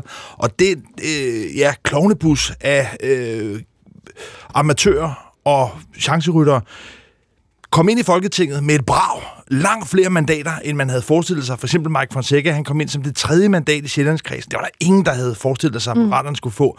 Og der var problemet for Moderaterne, at de ikke var afprøvet, de var ikke erfarne, de kendte ikke hinandens holdninger. Og vi har set med mange nystartede partier, at de har nogle børnesygdomme. Det, der er det helt særlige ved Moderaterne, det var, at de røg direkte ind i regeringen og leverede de afgørende mandater. Og det er det, der har vist sig skrøbeligt. Altså, hvis man går tilbage, Dansk Folkeparti har også ekskluderet folk. Øh, Alternativet, Nye Borgerlige, det har ligesom været en modningsproces. Den tid havde Moderaterne ikke, så de røg direkte ind, og det synes jeg i mange øh, forløb har vist sig lidt som et... Øh, cirkusnummer. Øhm, Lars Trier Mogensen, politisk kommentator, der er mange, der måske har taget det her øh, klovnebus-fænomen øh, til sig. Det er jo øh, er måske næsten et år siden, at du brugte det, som jeg husker det, på, øh, på News. Lad os lige prøve at høre. Det kan være, at der er et par journalister inde på Christiansborg i, i går, der havde hørt det, eller set det program, undskyld. Er I en klovnebus? Jamen, vi er slet ikke i bus. Øh, vi går rundt her på gangen. Hvis det var en bus, hvad ville det så være for en bus? Jamen, øh, vi er hverken en bus eller en bil eller en flyvemaskine. Øh, vi er et parti, som er stiftet med det formål at fremme en reformdagsorden og bryde blokken i dansk politik. Er det ikke lidt klovnebusset at lave en aftale med man ikke behøver at lave en aftale med? Ej, klovnebusset er det ikke, og jeg hader det ord. Øh, Jeg synes ikke, vi er nogen klovnebus på nogen måde. Hvad er I så for en bus? Vi er en øh, ekspresbus, øh, som kører efter en midterregering, hvis vi endelig skal til at tale om busser. Men man er jo ikke en klovnebus, fordi der sidder nogen nede på bagerste række og kaster med tyggegummi og gør alle mulige andre ting og sager. Det gør det ikke nødvendigvis til en klovnebus. Der kan sidde mange fornuftige mennesker i bussen, inklusiv dig, hvis vi fulgte sad på arbejde. Ja, her hørte vi altså henholdsvis partileder øh, Lars Løkke Rasmussen og også øh, Jeppe Sø forholde sig til, hvorvidt partiet er en klovnebus eller en ekspresbus, som øh, Jeppe Sø lige får grebet den og, og, og svarer øh, her. Lars Trier Mogensen, du er lidt øh, inde på det nu her. Hvad er det konkret, der er gået galt? Fordi i sidste time, der kunne du faktisk høre Pia Kærsgaard, som står ved siden af dig, sige, at Lars Lykke har et kæmpestort ansvar i øh, alle de skandalesager, som har været. Jamen, Lars Lykke er jo selv en skandale om brust person, som altså i første omgang kun var i stand til at tiltrække andre folk, som var tiltrukket måske af Lars Lykkes jo også meget, synes jeg, sådan opbyggelige pointe om, at man skal have en chance mere. Det har været et budskab fra Lars Lykke. Alle skal ligesom få en mulighed for, og det er de folk, der er blevet trukket ind i første omgang, da det så blev en succes, da de kom i Folketinget, da de kom i regering, ja, så er der lige pludselig andre, der er kommet til. En Christina Elund, der er blevet minister, en Lars Barfod, der lige pludselig er kommet til. Det er klart, at, at de tog ikke tage chancen før, og dengang, ja, der var det altså, kan man sige, meget mere uprøvede kræfter. Og det, man også kunne kan, nu kalde det så en klovnebus, man kan også have sagt et dilettantteater, men det var på en eller anden måde en amatørisme, som Lars Lykke jo også har fremhævet som en kvalitet, at det var almindelige mennesker, men der er altså bare det vilkår, at politik er en særlig geschæft, og der var der mange af de her folk, som altså ikke var testet, som ikke var trygt testet til at kunne modstå det pres, der er på Christiansborg. Og der synes jeg, der er mange af dem, der er øh, faldet sammen, og vi har haft personskandaler. Du kan ringe ind til os og blande dig i den sidste del af P1-debat 70 21 19 19. Det er telefonnummeret her ind til. Du kan også bare sende en sms til øh, 1212, så skulle du bare lige huske at skrive øh, P1 og lave et mellemrum, og så sende din besked afsted. Synes du, at Moderaterne er en øh, klovnebus? Øh, det spørgsmål må du altså meget gerne forholde dig til 70 21 19 19 eller sms til 12 12. Øh, øh, Ellen Emilie, du er fortsat øh, med os. Du er leder af Unge Moderater. Er Moderaterne øh, en klovnebus? Nej, det synes jeg bestemt ikke. Men øh, jeg skal da være den første til at indrømme, at vores screeningproces screening-proces ikke har været god nok. Og jeg var selv med dengang, vi blev screenet. Den var ikke god nok. Jeg Prøv lige mig... at forklare det. Hvad, hvad var det, der ikke var godt nok ved den der Jamen, screeningsproces? Folk blev ikke screenet ordentligt. Vi havde ikke ressourcerne til det. Der blev ikke stillet de rigtige spørgsmål. Men vi er da også de første til at sige, at vi ville ønske, den havde været bedre, og den første til at sige, at den skal blive bedre. Mm. Det er da kun i vores egen interesse. Men jeg synes simpelthen, at det er så nemt at stå og bare være bagklog og sige, så er det derfor. Vi er faktisk en del af en midterregering. Det er et historisk politisk projekt, der er lykkedes. Vi vedtager ting i regering kun med et bredt flertal. Det er jeg enormt stolt over. Så det er mega nemt at stå og være bag- bagklog og sige, alle jeres brødne kar, dem kunne I jo bare have sorteret fra. sagde det sådan set for et år siden. Ja, ja, men det jeg det, der er pointen. Det er, at det var noget, jeg sagde for et år siden, og det efterfølgende har vist sig at være et profeti, der er gået i opfyldelse. Så det er, jo- det er jo ikke bagklog. Det er jo ligesom rent faktisk at kunne se, at der er et mønster i den meget brode faktisk for, flok. det er jo faktisk forklog. Du er stadig bagklog i forhold til, at det kom efter vores selve vores Men, screening men er det ikke rigtigt bare for at forstå den der screening-proces, at det var en, der blev foretaget af Jeppe Sø, som udover har haft nogle blogindlæg, hvor han Det blev ikke skrevet... kun foretaget Jeppe Sø, det vil jeg bare gerne lige Men, men er vi det er enige om, at det var ham, der også under valgkampen, hvor det kom frem, at han for eksempel havde indkøbt webdomænet Ja, men netfise.dk. under valgkampen havde jeg også en meget stram holdning til lige præcis det Jo, jo, men, men det var vel stadigvæk ham, der ligesom blev sat i spidsen for at lave den her screeningsproces. Og man kan Det var sige, ikke ham, altså, det var Jacob det er vel lidt at sætte ja. altså, reven til at vokse for. Er det rigtigt, Rosa Eriksen, at Jeppe Sø, øh, hjernen bag netfisse.dk, har stået for en stor, undskyld, har stået for en stor del af screeningsprocessen Jeppe Sø, som er i tidligere... Moderaterne? Ja. Jeppe Sø, som er tidligere journalist, fremragende debattør, han er virkelig en god kollega, han knokler ind på Christiansborg. Ja, han var med i screeningsprocessen, men prøv lige at høre her. Det er meget fint, at du kan stå og sige, jeg forudså det her. Altså, vil du ikke godt ringe til os og sige, hvis der er andre, der har tænkt sig at have sex med mindreårige? Fordi så vil jeg godt vide det. Det kunne vi aldrig nogensinde have fundet ud af i en screeningsproces. Det her, det handler ikke om moderaterne. Det handler om en mand på 28 år, der vælger at gøre noget, der er uden for vores adfærdskodex. Hvis vi skal tale om moderaterne, kig på regeringsgrundlaget. Kig, hvor meget vi har fået igennem. Mm. Vi har fået flere penge til psykiatrien. Vi, vi får en, en, en, en psykiatrihandleplan. Der er en ny ældrelov på vej, som bliver vanvittigt god. Hvis du kigger i regeringsgrundlaget, har vi fået mega Jo, mange ting jo. igennem, så ja, Ja. vi er en ekspresbus. Men og, og, og øh, Rose Eriksen fra Expressbussen Moderaterne, nu, jeg blev næsten helt tør i munden, ikke, øh, da jeg skulle læse mit oplæg med, med alle de skandalesager, som har været i, jeres parti. Hvad, hvad synes du er gået øh, galt? Og jeg spurgte dig også om det i sidste time. Hvor stort et ansvar mener du, Lars Lykke har for, at så mange er sluppet igennem? Man har selv ansvar for sig selv. Det her, det kommer op, fordi at en mand vælger at have sex med en 15-årig pige. Jo, men hvad så med Jon. Steffensen, og hvad så med Jon Tobias Grotkær, og hvad så kunne- med Jeppe Sø, og hvad så med Christian Klarskov?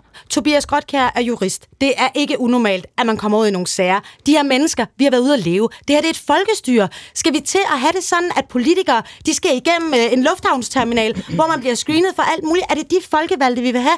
Det tror jeg ikke. Men jeg vil så gerne samtidig sige, selvfølgelig er det ikke okay. Det, som, som Mike har gjort, det er ikke okay. Det Jon gjorde. Men nogle gange, så slår man sig i livet, når man tager nogle chancer. Og Nana V. Godfredsens øh, sag, den ligger altså stadig i Social- og Boligministeriet. Vi ved ikke, om der er hold i det. Okay, Kristoffer Sroni, velkommen til dig også. Du er rådgiver, du er tidligere spindoktor i øh, øh, Venstre. Med, med den erfaring, øh, er Moderaterne en klovnebus? Nej, det er de sådan set ikke. De er et øh, ungt og uprøvet parti, som er ved at få øh, hold på øh, sagerne. Mm. Og der har været mange klovnebusser i øh, dansk politik. Fremskridtspartiet var en, en meget underholdende en af slagsen, husker jeg fra min øh, barndom. Øh, Ny Alliance var en, også meget underholdende. Og det er desværre sådan, det er for mange partier, der øh, bryder frem og får hurtig succes. Så kommer der lidt efter lidt hold på det. De mennesker, der er med, de opbygger noget erfaring. De lærer den erfaring, de får styr på det. Hvis jeg skal kigge på Moderaterne som parti, så må jeg sige, at øh, det er nok et af de partier, der har hyret den bedste stab overhovedet. Altså, jeg kender adskillige af dem som tidligere kolleger. Øh, Ulla Østergaard, øh, Morten E.G., øh, Karoline Stage, øh, Kirsten Munk Andersen. Folk, jeg kender fra forskellige venstre sammenhænge, som er virkelig dygtige og kompetente. Så derfor så ser jeg et parti, som har nogle klare børnesygdomme, men som er ved at få styr på det. Mm. Ja, jeg spiller lige et klip øh, øh, for jer, noget som jeg godt lige vil have, vi skal bruge lidt længere tid på. Vi er inde øh, på det allerede nu. Øh, det kommer her. Det er en indikation på, at øh, det gik lidt stærkt i øh, rekrutteringen af medlemmer til partiet. Ja, det er Rasmus øh, Lund Nielsen her, øh, børne- og undervisningsordfører, blandt meget øh, andet. Jeg vil godt have øh, jeres begges bud på det, Christoffer Sroni og Lars Trier Mogensen. Er det simpelthen øh, den her screeningsproces, der er gået alt for stærkt? Ja, det er det, men det hænger jo også sammen med, at screeningsprocesser normalt foregår i partiforeninger, der er veletableret, hvor man kender folk. Altså et øh, veletableret parti som Socialdemokratiet eller et veletableret parti som Venstre har jo den fordel, at man øh, bedre kan se mulige kandidater an. Og der er det selvfølgelig helt oplagt, at et nyt parti har sværere ved det, og øh, at der derfor vil blive begået fejl. Jeg tror måske den eneste, der virkelig har lykkedes med at etablere et nyt parti med ufattelig få børnesygdomme, det er Pia Kærsgaard, som er her til stede, som har været rigtig god til at etablere Dansk Folkeparti med et minimum af børnesygdomme, og dog var der nogen. Ikke? Mm. Så, så det ligger lidt i sagens natur. Sådan, sådan er det bare. Ja, og derfor siger du måske også, Pia Kærsgaard, det kan sådan set godt øh, lykkes at øh, etablere et øh, nogenlunde velfungerende øh, parti uden alle de her øh, skandalesager. Du siger også, at det har en øh, række konsekvenser for tilliden til øh, folketingsmedlemmer og politikere, når vi øh, bader i de her sager. Prøv lige at uddybe, hvad du mener med det. Jamen, det har det jo. altså, jeg er bekymret, ikke alene i forhold til denne her sag, men i forhold til folkestyret i øjeblikket, det må jeg sige, altså fordi jeg kan også mærke det rundt omkring, at øh, folk kan slet ikke øh, øh, acceptere det, der foregår. Den her regering, nu står øh, Asroni og bryster sig. Jeg synes, det er en elendig regering, må jeg sige. Uh, jamen, det synes jeg også. Det synes jeg også. Virkelig Undskyld. elendig. Og man må bare Undskyld, sige, den der fantastiske, dygtige stab, du nævnte, altså jeg kan da godt huske Ulla Østergaard og Ny Alliance, det gik altså jo. ikke særlig godt. Jo. Øh, så, så, Men det har hun jo lært af. Øh, øh, Ja, men hvor lang tid skal vi blive ved med at udsætte... Du har jo også lært af noget. Prøv lige at høre. Hvor Ja. lang tid skal voksne mennesker blive ved med at udsætte vælgerne for, at nu skal man lige lære? Altså, jeg tror, det der er galt med, med hvis jeg skal, og det skal jo, det bliver spurgt, i forhold til moderaterne. Altså, Lars Lykke er jo nok ikke den person, og, og det er egentlig positivt sagt, fordi der er så mange andre ting, der er meget nede i materien. Det har jeg sådan set altid været på irriterende vis på mine omgivelser, det kan jeg hilse at sige. Det har han nok ikke været. Han har slet været noget andet. Altså, han har været mere sprudlende og... Nå ja, det går nok. Det har jeg aldrig været. Men de skulle bare aldrig være gået i regering. Altså, det forpligter jo ekstra et sprit nyt parti, der lige går ind i en regering. Det er en fejl. Det er en kæmpe fejl. Og, og de, I havde været knap så udsat, hvis I havde været uden for en regering, vil jeg have lov at sige, i forhold til de mange sager, I har rodet jer ind i i det her års tid. Men det, at I går regering, uden at man har prøvet alliancen af, det er helt, helt skrub forkert. Christoffer Asroni. Jeg er desværre bange for, at øh, du tager fejl, Pia. Øh, jeg er enig med dig på mange lange stræk, men her der tror jeg faktisk, at det at være i regering har medvirket til at stabilisere Moderaterne som et parti. Jeg tror, det ville være gået langt værre for Moderaterne, hvis de ikke havde været i regering. Altså det, at, øh, at øh, man har et ministerhold, at man har en leder, der har en platform, det gør, at partiet har kunne holde sammen på sin eksistens. Hvor jeg tror, at hvis de havde været efterladt i en eller anden form for opposition, så havde de haft svære ved at holde sammen på det. Måske Okay, kan jeg give dig, Lad os måske, lad ja. mig bare, måske kan jeg Kort, give dig en lille ja. smule ret, fordi jeg har også en fornemmelse af, at øh, når, når partier er en regering, så er der nogen, der holder deres kaje, fordi der kan jo ske en rokade, så kan du gå hen og blive minister næste gang, hvis ikke du brokker dig alt for meget. Og det er jeg godt klar over, at hvis man er i frit løb, øh, så er risikoen nok større. Godt. Så, men jeg vil alligevel sige, at jeg synes, det var risky business at Ja. gå ind i den regering. Lars Trier hvem har ret? Jamen, jeg synes, de to risikofaktorer, der har været ved Moderaterne, har dels været, at Lars Lykke og Jakob Engel Schmidt har tiltrukket folk, som har været appelleret af den her tanke om amnesti, som vi også hørte før, at man på en eller anden måde skal have en ny chance, at det levede liv er på en eller anden måde mere broet end som så. Og det har altså gjort, at man har fået nogle folk ind, som på en eller anden måde er bærer af det her brode liv. Og det gør altså, at der er lige i lasten. Det andet er, som Pia Kærsgaard meget præcist er inde på, at man røg direkte ind i regeringen, og nok så væsentligt med de afgørende mandater. Og det er jo det, der udløser den store krise nu. Hvorfor? Det var, at da regeringen blev dannet, der havde den lige akkurat 89 mandater. Det kan man undre sig over, for vi lærer i skolen, man skal kunne tælle til 90. Men fordi de nordatlantiske fire ikke rigtig tæller med i indrigspolitik, så er det virkelig 88. Der havde man flertallet. Så røg Jon Steffensen fra, så var man på 88, og nu er man altså nede på 87. Og det gør, at den flertalsregering, vi ellers forestiller os, vi har, at den i virkeligheden nu hænger med det yderste af neglen, og kan få meget, meget vanskeligt ved at få mange af sine politiske projekter igennem. Så det her har jo udløst en krise, og det store paradoks ved Lars Løkke, det er, at det han byggede Moderaterne op til, ideen med en regering hen over midten, det var at skabe stabilitet. Det var hans, kan man sige, sådan trumfargument for at holde både venstrefløjen og højrefløjen uden. Det var, nu skulle der være ro og stabilitet i dansk politik. Og hvad er der kommet? Der er kommet, altså, cirkusturbulens. Og der er, synes jeg, paradokset med Lars Lykke, det er, at han vil have stabilitet, men han er, og hans parti er blevet den store kaosfaktor i dansk politik lige nu. Okay, vi får lige kommentarer på. Først fra dig, Rosa Eriksen, og så Ellen Emilie bagefter. Prøv at Fra. Moderaterne, skal jeg sige. Du taler om personsager. Lad os lige tale om politik. Havde vi nogensinde fået et udspil på skattelettelser frem, hvis moderaterne ikke havde været der? Nej. Det her, det handler om personsager. Ja, der er nogle ting, der ikke har været, som de skal være. Nu bliver DF rost. Altså, jeg, jeg kan godt huske, der har også været noget der, og nogle løsgængere og noget, så jeg synes, altså, når du, når du spiller, så taber du, og det er sådan, det er. Vi har fået vanvittig god politik igennem. Vi får god politik igennem for Danmark. Vi skaber stabilitet politisk ved at blande rød og blå, og det er rigtig godt. Vi har ikke brugt vores flertal en eneste gang, siden at vi blev en flertalsregering. Det har Du ikke. siger, at I skaber stabilitet. Vil du ikke lige komme med et helt konkret eksempel på noget stabilt, du har oplevet med den her regering? Jamen for eksempel, at vi ikke engang behøver at bruge vores eget flertal. Altså, vores, vores politiske aftaler er brede, og vi vil gerne have, at de er så brede som muligt. Hvor det selvfølgelig er fornuftig, langtidsholdbar politik. Vi har også en sundhedsstrukturkommission i gang. Vi har handlet på sundhedsvæsenet med akutplanen. Vi har fået vanvittigt god politik igennem, og det er det, det handler om. Og at der så er en person, der vælger at træde ved siden af, og der har været nogle andre ting. Det skal simpelthen ikke stå i skyggen for Moderaternes politik, for den fejler intet. Okay, Ellen Emil, du, øh, dit forsvar også lige.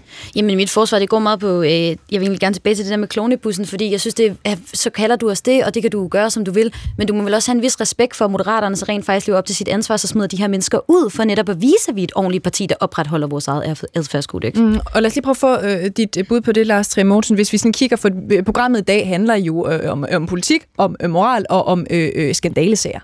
Øh, når vi så kigger på den konkrete skandalesag, der handler om øh, Mike Fonseca, som er kærester med en øh, pige på 15 år, kan man så trods alt sige, at Lars øh, Løkke jo har grebet den sag rigtigt an? Jamen, der er ikke nogen tvivl om, at Lars Lykke meget tydeligt har været øh, forarvet og har fundet det her, altså kan man sige, øh, frastødende. Men det er noget af den sådan moralske forarvelse, der foregår på forscenen. Noget af det, vi alle sammen oplever i offentligheden. Bag scenen, ja, der foregår der så også nogle lidt mere lurendrejede aftaler. Fordi Hvad er det for midt, nogen? midt under det her, ja, så har man jo lavet en aftale med Jon Steffensen. Den første der røg ud af gruppen, efter blandt andet de her øh, lidt lumre beskeder til 19-årige. Nu har man så fået lavet sådan en håndfæstning med Jon Steffensen om, at han skal gå ind og sikre det her afgørende mandat til regeringen. Så lige pludselig, ja, så al den forarvelse, man havde dengang mod Jon Steffensen, den har man ligesom visket bort, for nu har man brug for hans mandat. Og lur mig, om hvis det ligesom ikke fortsætter med at fragmentere og afskalle, at man ikke også lige pludselig kan, en dag kan få brug for Mike Fonsecas mandat. Så på den måde er moral jo noget flygtigt. Det er noget, der foregår på forscenen. Bag scenen, ja, der er det et lidt mere kynisk realpolitisk spil, hvor man altså lige pludselig godt kan få brug for de øh, frastøtte mandater. Men er ikke skide godt øh, politisk håndværk? Jo, altså, det er en måde, Lykke arbejder på. På valgnatten forsøgte han at købe et grønlandsk mandat. Der øh, spurgte han Aya Kemnitz øh, fra SF søsterparti, om hun i virkeligheden kunne lokkes med over i Blå Blok, så han selv kunne blive statsminister. Det lykkedes så ikke, og så blev plan B så at gå ind sammen med Mette Frederiksen. Så Lars Lykke, han tænker på den måde, sådan er politik, det skal man slet ikke øh, forsøge ligesom at øh, og, og, og, og, og, kan man sige, køre noget glasur ud over politik er et benhårdt magtspil, men det er altså også bare det, der foregår nu. Mm. Man har lige pludselig taget Jon Steffensen tilbage, fordi man har manglet hans mandat på grund af Mike Fonseca. Så det er altså mere sparet som så. Så sparer man lidt måske for de sådan meget høje moralske taler. Ja, lad os lige tale lidt om uh, Jon Steffensen, for I kan se, at nu, nu ryger uh, fingrene også uh, i vejret. Men, men Ars Rune, hele Jon Steffensen-sagen, var den ikke også blæst lidt op? Det synes jeg. Altså, det, det ved jeg, det er derfor, jeg det. Det synes jeg helt bestemt, at den var. Igen, det er op til et parti selv, hvem de vil øh, ekskludere. Det må det pågældende parti jo selv ud om. Jeg kan øh, konstatere, at Elvis Presley havde ikke været velkommen som folketingsmedlem i, øh, i Moderaterne, hvis øh, det havde været muligt. For han var jo kæreste med Priscilla, som var omkring 15 år, da, da de blev kærester. Ikke? Han var 26 tror jeg. Så der har vi nærmest en parallel til øh, den historie, vi oplever nu. Så Elvis Presley kunne ikke have været medlem af Moderaterne, og det må Moderaterne selv om. Øh, Jon Steffensen, jamen altså... Michael Jackson var, kunne heller ikke have været medlem af Moderaterne. Kan nej, øh, nej, men det var også, det var også sådan noget mere øh, dubiøst end det. Men, men Jon Steffensen, han var en person, eller er en person, som har været lidt af en gammel gris, men på en lovlig måde. Det er svært at se, at uh, Jon Steffensen gjorde noget uh, ulovligt, og derfor så er spørgsmålet, om, uh, om man skal helt op på den der høje moralske hest Prøv, jeg, vil ikke, jeg, jeg, vil ikke gøre mig, jamen, jeg vil ikke gøre mig til dommer over, hvad folk gør helt lovligt. Jeg konstaterer bare politisk, at det er meget omskifteligt, hvad der lige pludselig er høj moral og mm. lav moral, og at der er bag scenen lige nu, når vi snakker om Maja Fonseca, der har man altså lavet den her håndfæstning. Mm. Jo, ja. Og der, der, der vil jeg lige nødt til at sige en lille ting her. Det er, hvad er egentlig Moderaternes strategi over for Mike Fonseca? Er det at få ham presset helt ja, ud af Folketinget? det er det, de vil. Fordi, fordi der synes jeg, at kæden begynder at hoppe af, hvis det er så langt, mm. man, man vil gå. Mm. En ting er, at man vil ekskludere ham af sit parti. Fred være med det. Mm. Uh, og det, kan, det kan man jo gøre af mange årsager, ja. og der har været mange moralske årsager til at ekskludere folk i, uh, i tidens løb. Jeg har selv været med til at ekskludere Claus Riskær, for eksempel, fra Venstre. Ja. Kommer jeg pludselig i tanke om. Ham har vi sagt farvel til. Ja, ham har vi sagt farvel til. Det er meget fint. Så, så det, det, det må man jo gerne. Men hvad er det næste skridt? Mm, det det. Skal Mike Fonseca på en eller anden måde i strid med de regler, der gælder, presses helt ud mm. af Folketinget, ja. eller hvad? I har fået spørgsmålet før i, i det her program, øh, Rosa Eriksen. Der var det Pia Kærsgaard, der mente, at det, det bestemt var det, der måtte være hensigten med jeres øh, strategi inde hos Moderaterne, at Mike Fonseca skulle helt ud af, af Folketinget.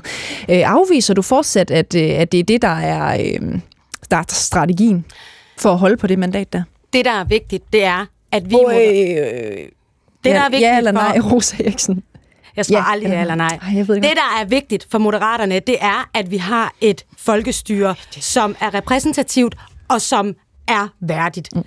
Der er nogle andre, der skal afgøre det her med værdighed. Han er ikke dømt for noget, men vi synes ikke, at vi skal have et folketingsmedlem siddende, som har en fast seksuel relation med en 15-årig. Og i forhold til Jon vil jeg bare lige sige, det er meget nemt at stå og sige, uh, det passer lige med Mike. Nej, der er lavet en stemmeaftale. Den blev lavet inden at den her Mike-sag, den rullede.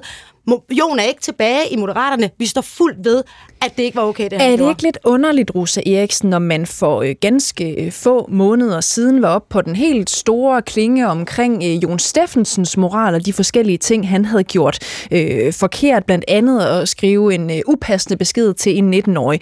Og nu må man så godt leve videre på hans øh, stemmer alligevel. Jeg står fuldstændig ved, at det, Jon ikke gjorde, var okay. Der er blevet lavet en stemmeaftale. Jon er åbenbart enig i vores politik. Jeg har ikke tænkt mig at sige til ham, du skal stemme imod vores politik, så derfor så er der lavet en stemmeaftale. Mm. Og den er ikke lavet, oh, fordi er, mig er, det ikke, er det ikke hyklerisk, jo. Rosa Nej, fordi han er ikke en del af Moderaterne, og Jon er ikke velkommen i Moderaterne, og det har vi gjort fuldstændig klart. Kunne I noget særligt i Moderaterne, hvis ikke I havde Jon Steffensen? Ja, det kunne vi da. Kig på regeringsgrundlaget, kig på de politiske aftaler, der foreligger. Vi har ikke brugt vores flertal en eneste gang. Vi kan masser, og vi har kæmpe indflydelse i dansk politik. Mike Fonseca skal mobbes ud helt ud af Folketinget. Det er efter min bedste overbevisning det, der er hensigten. Altså, man siger de værste ting om ham alt, hvad man overhovedet kan. Der er en eller anden, der politianmelder ham. Man sætter hans stedfortræder, det sætter man op på X eller Twitter, eller hvad det hedder nu, så alle lige ved, at det er lige ham, der kan komme ind, hvis nu øh, Mike Fonseca bliver så træt af det hele. Altså, jeg synes, det her er åbenlyst, at Lars Lykke vil have sit flertal. Og det kan jeg jo sådan set godt forstå, fordi så lever, så lever han bedst i den regering, det forstår jeg godt. Så behøver han igen ikke Jon Steffensen, men det er det, der er hensigten. Og helt ok, at et parti ekskluderer en person som øh, Mike Fonseca, som man ikke vil have på grund af alle de her ting, vi har diskuteret. Men det at beslutte fra et parti, at nu skal han, og det tror jeg, I har gjort, nu skal han helt squeezes ud af Folketinget, det er over stregen. Det synes jeg, det er. Altså, okay. det kan I ikke være med til at bestemme. Lad os lige prøve at se, om, en måde. Pia Kærsgaard, om vi ikke lige skal byde, øh, byde velkommen til en lytter, der har ringet ind til os. Det er Per, som, som, øh, som har sit og, og, og bidrage med til den debat, vi har i dag. Velkommen til dig, Per. Jo, tak for det. Hvad er dit det indspark til debatten? Jamen, det er, øh, hvad hedder det, er meget konkret. Øh, det handler om Lars Lykke. Først og fremmest vil jeg sige, at jeg, altså, jeg, jeg kender slet ikke noget til Francesca, jeg har aldrig set ham før, og vil, vil ikke blande mig i, om de kan lide hinanden og sådan noget. For mig handler det om noget, der er meget, meget mærkeligt, synes jeg. Jeg så Lars Løkke for en tre dage siden gå ud på åben øh, skærm til avisen og sige, Francesca har ingen plads i dansk politik, mm. for han har haft sex med et barn. Mm. Så tænker jeg, okay, det du siger, det er Lars Løkke, det du siger, at manden er pædofil. Og øhm, så tænker jeg ved mig selv, jamen, det er lovligt at have sex med en på 15, så er det sgu lige meget, om man er 17 eller 63. Øh, hvad hedder det? Hvordan kan, man, hvordan kan begge dele være rigtigt? Mm. Er det karakter, mor Lars Lykke er i gang med, eller hvad? Det er mit spørgsmål. Okay, tusind tak for spørgsmålet, øh, Per. Jamen, øh, Ellen Emilie, vil du ikke øh, svare på det, fordi det er sådan set dig, der står hårdest på den her, ikke? Jo, øh, Per, jeg vil meget gerne svare på dit spørgsmål. Jeg synes, at det, Lars han sagde, det var virkelig, virkelig fedt. Jeg synes, som ung kvinde i dansk politik, er det virkelig fedt at have en politisk leder, der går ud og forsvarer mig og min generation. Mm. Tusind tak for øh, det svar, og også tusind tak for jeres øh, medvirken, kære øh, panel. Husk, der er mere P1-debat igen i morgen, samme tid, samme sted. Du kan finde alle afsnit af P1-debat i DR Lyd. Mit navn, det er Cecilie Lange, og bag dagens program stod Mathias Pedersen og Camilla Michelle Mikkelsen. Tusind tak, fordi I lyttede med.